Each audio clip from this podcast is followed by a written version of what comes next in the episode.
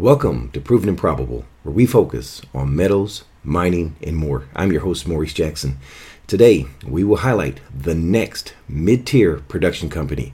I'm speaking of Nevada Copper, North America's next copper producer, trading on the TSX symbol NCU and on the OTC symbol NEVDF.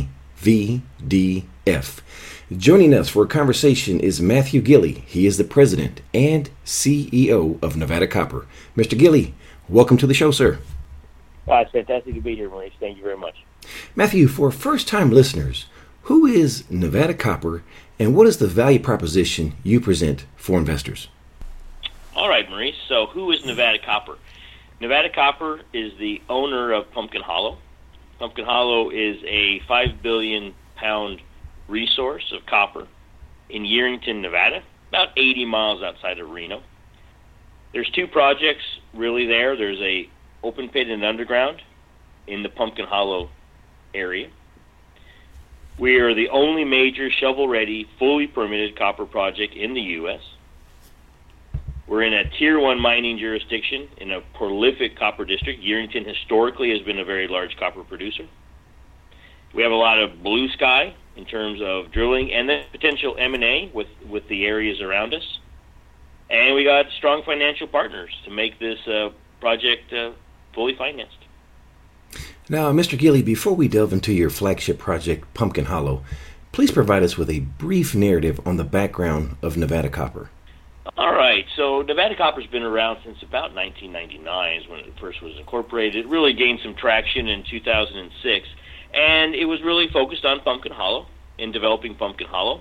That was a time of uh, of rising copper prices. It was a time of a lot of excitement for for copper, and for it, a time when when mines mines were big and projects were big, and the team there did a fantastic job of permitting Pumpkin Hollow.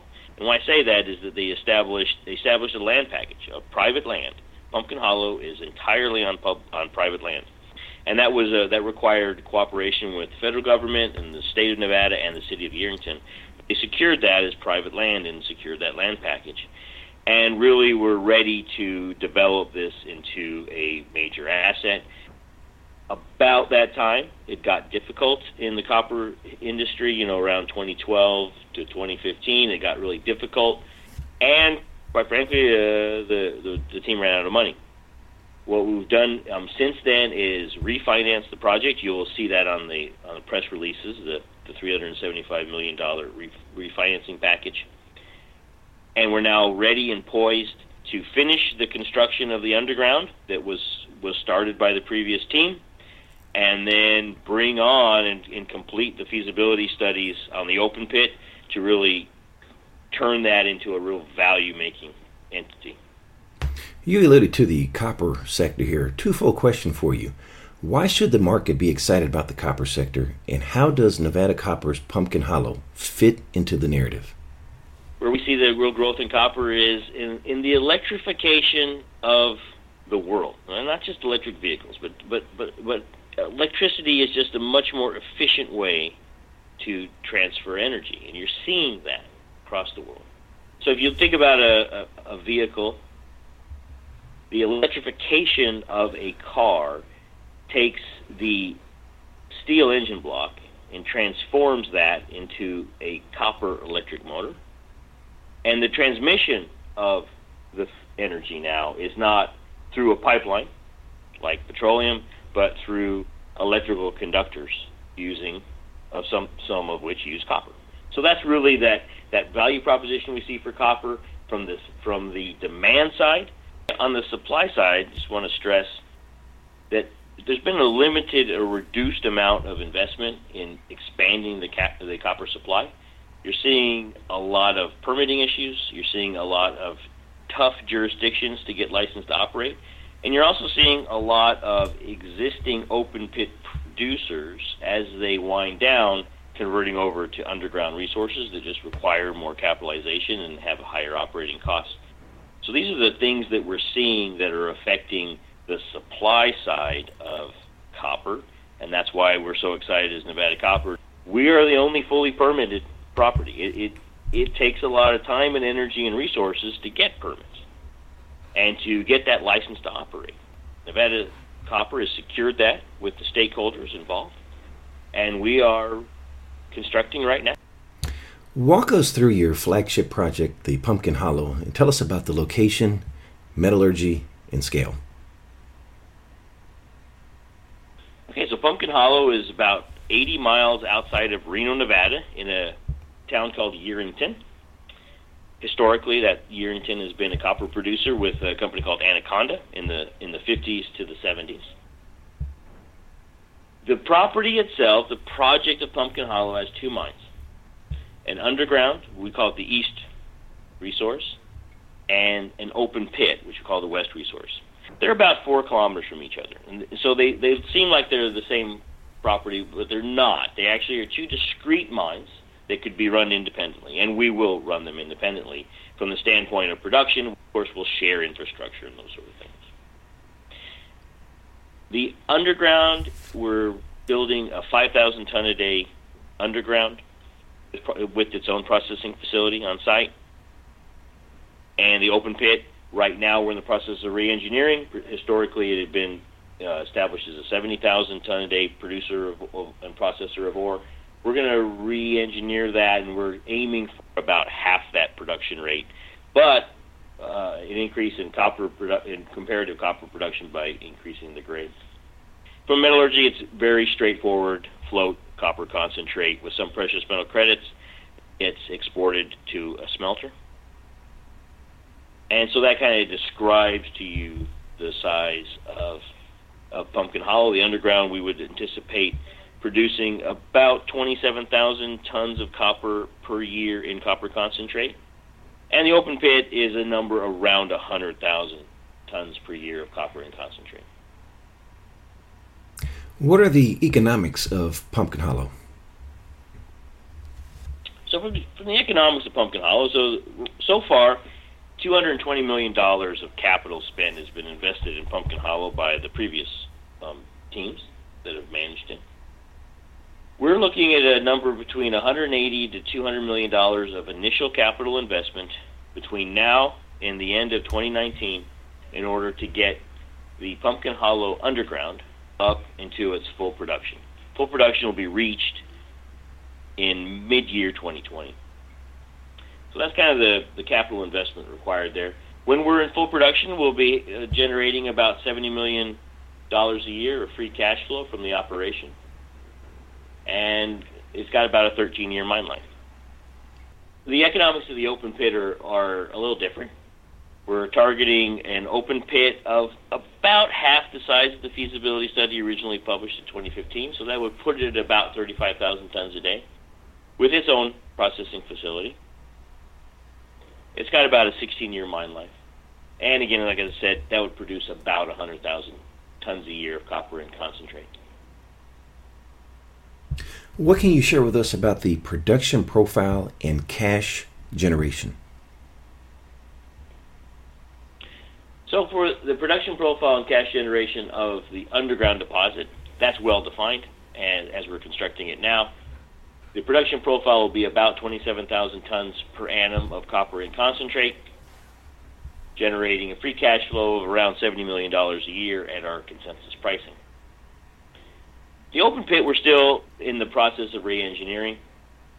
We, we're targeting our a annual production of around 100,000 tons per year of copper in concentrate, and still working through the feasibility study on just how does that translate into cash generation. How big of a concern should it be for speculators regarding infrastructure and capital expenditures? Of course, as an investor, you should always be concerned about infrastructure and capital expenditures. From the standpoint of infrastructure, Nevada lends itself to good, efficient infrastructure. We're on a rail spur. There's a rail spur just outside of the project. We're on good, high quality paved roads. we are within 10 kilometers of an existing high tension power line, and we've got our water secured. So, from the infrastructure standpoint, we're in good shape. From the capital standpoint, uh, look, we, that, that's why our team is in place. A team of proven mine builders that understand how to manage projects and deliver projects on budget and on time. And that's really our focus of the management team at this point. Is drilling currently being conducted at Pumpkin Hollow? And if yes, how would you rate the results? Uh, we're very proud of the drilling that's going on right now at Pumpkin Hollow. If you're paying attention to our press releases, you'll see we've started to release the results of the drilling on the North Pit, open pit area, the west, what we call the west area. So we just started to drill that area out. The what's exciting about that for us is that previously, before the land swap, before we tied up all this land, is Pumpkin Hollow's land. That was government land, and so we didn't drill. Purposely didn't drill it. We'd always suspected, and our models always showed that there was mineralization of copper to the north of that. And now that we control that land, that we own that land, and we're able to drill on that land, our drilling is showing that yes, indeed, there is good quality copper mineralization on the north edge of that pit. What that does is it just adds to the copper production profile for Pumpkin Hollow's open pit operations. Which leads into my next question Is there expansion potential on the Pumpkin Hollow? There's absolutely expansion potential on Pumpkin Hollow, both in the underground and the open pit. And again, it's one of the one of the things that has uh, excited me the most about Pumpkin Hollow. The the underground, we know that there are mineral occurrences underground. We know that there are some resources underground. Just really inefficient to drill them as deep as they are from the surface.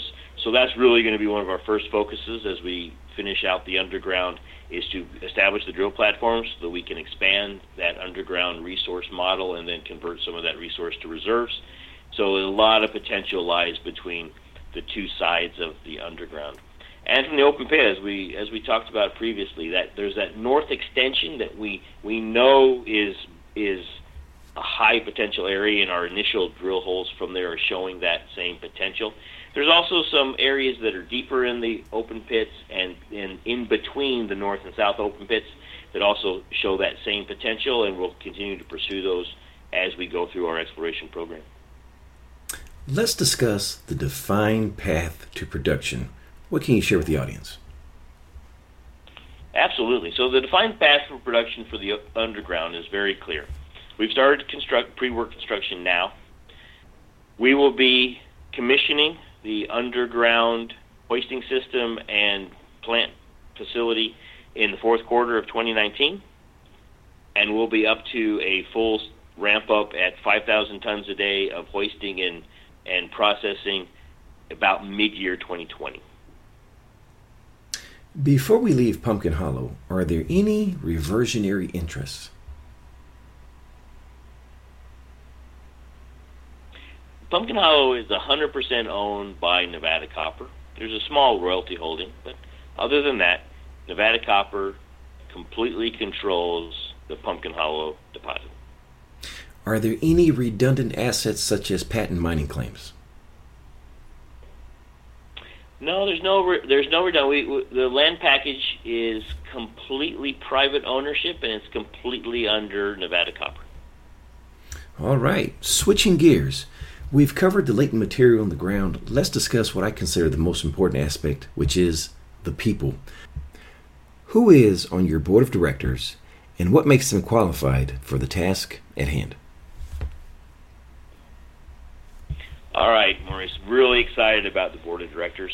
This is a group of people who have been brought together that really understand how to construct and operate mines.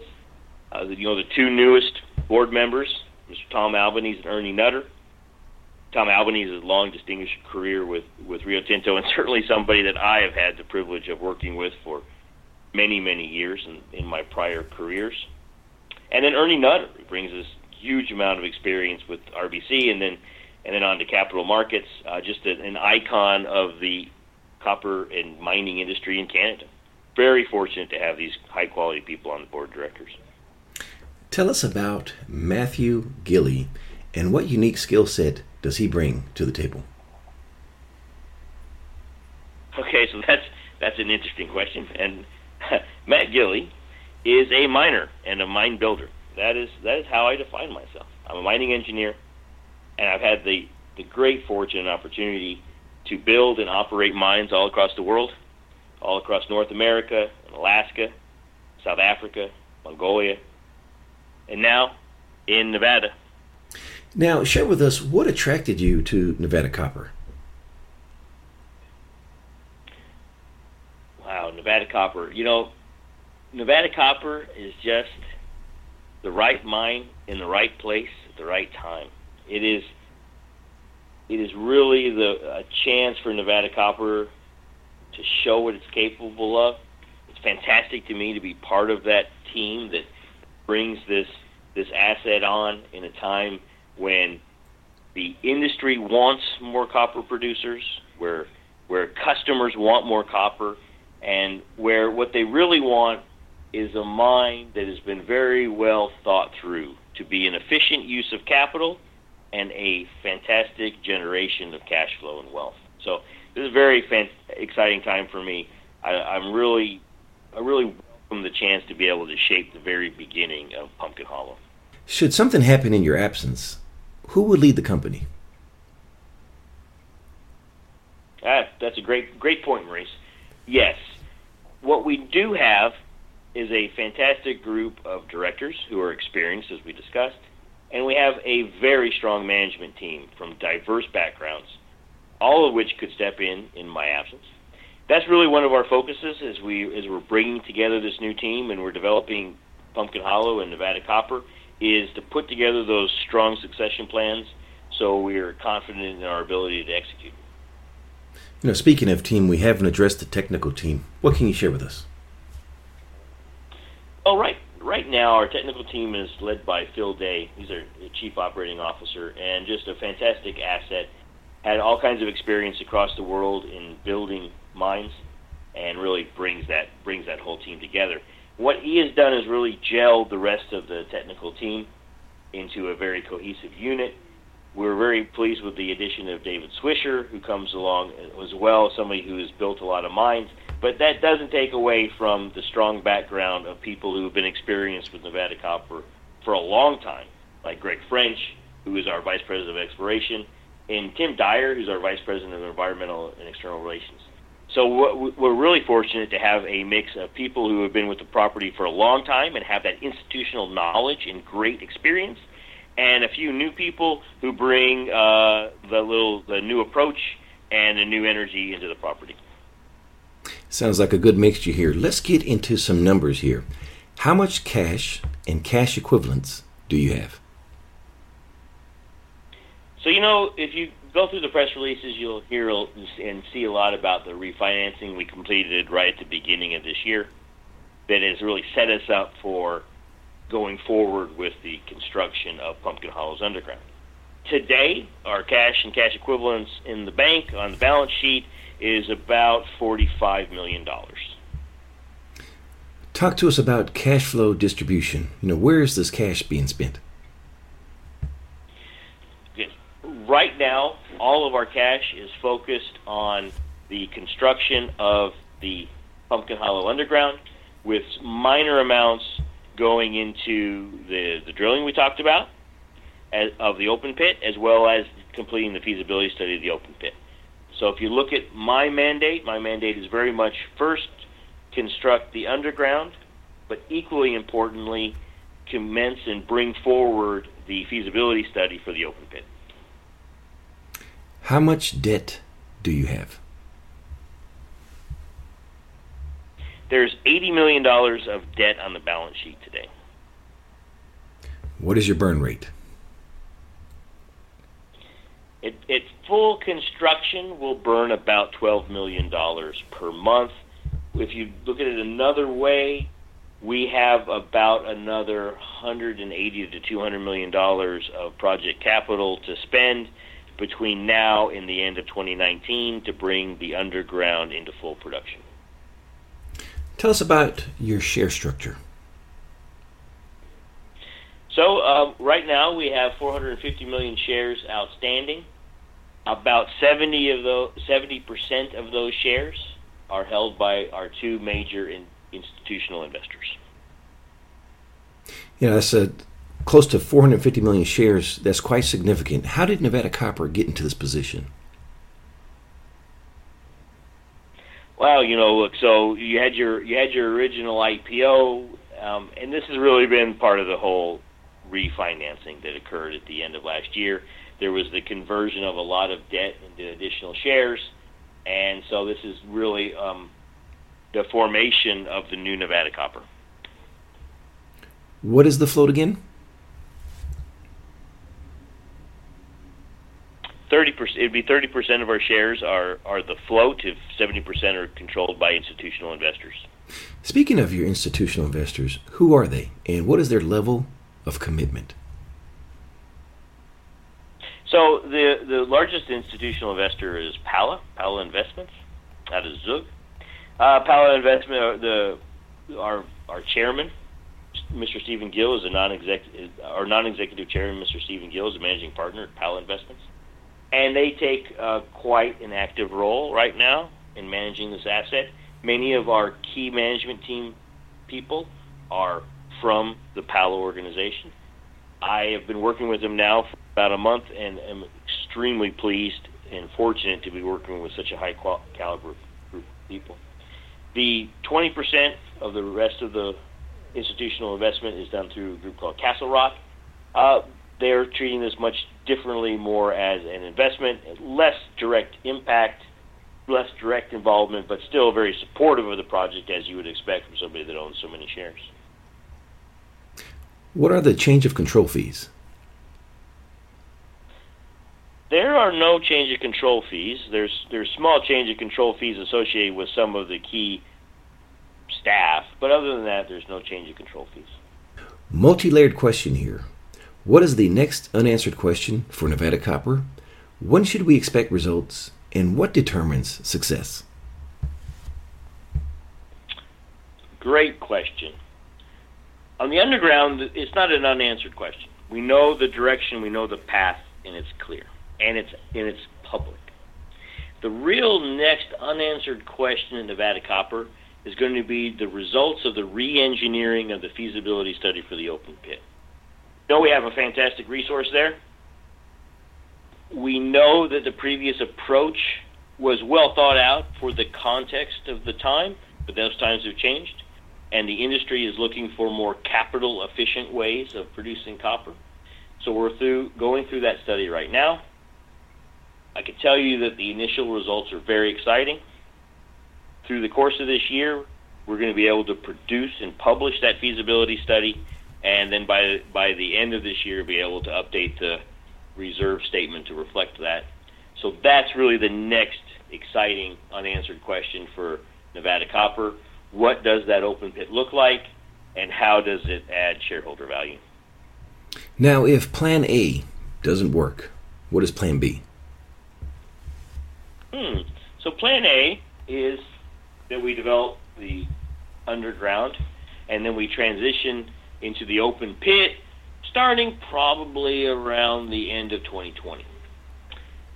Um, if if that doesn't work, what we'll do is we can we can always put the open pit on hold.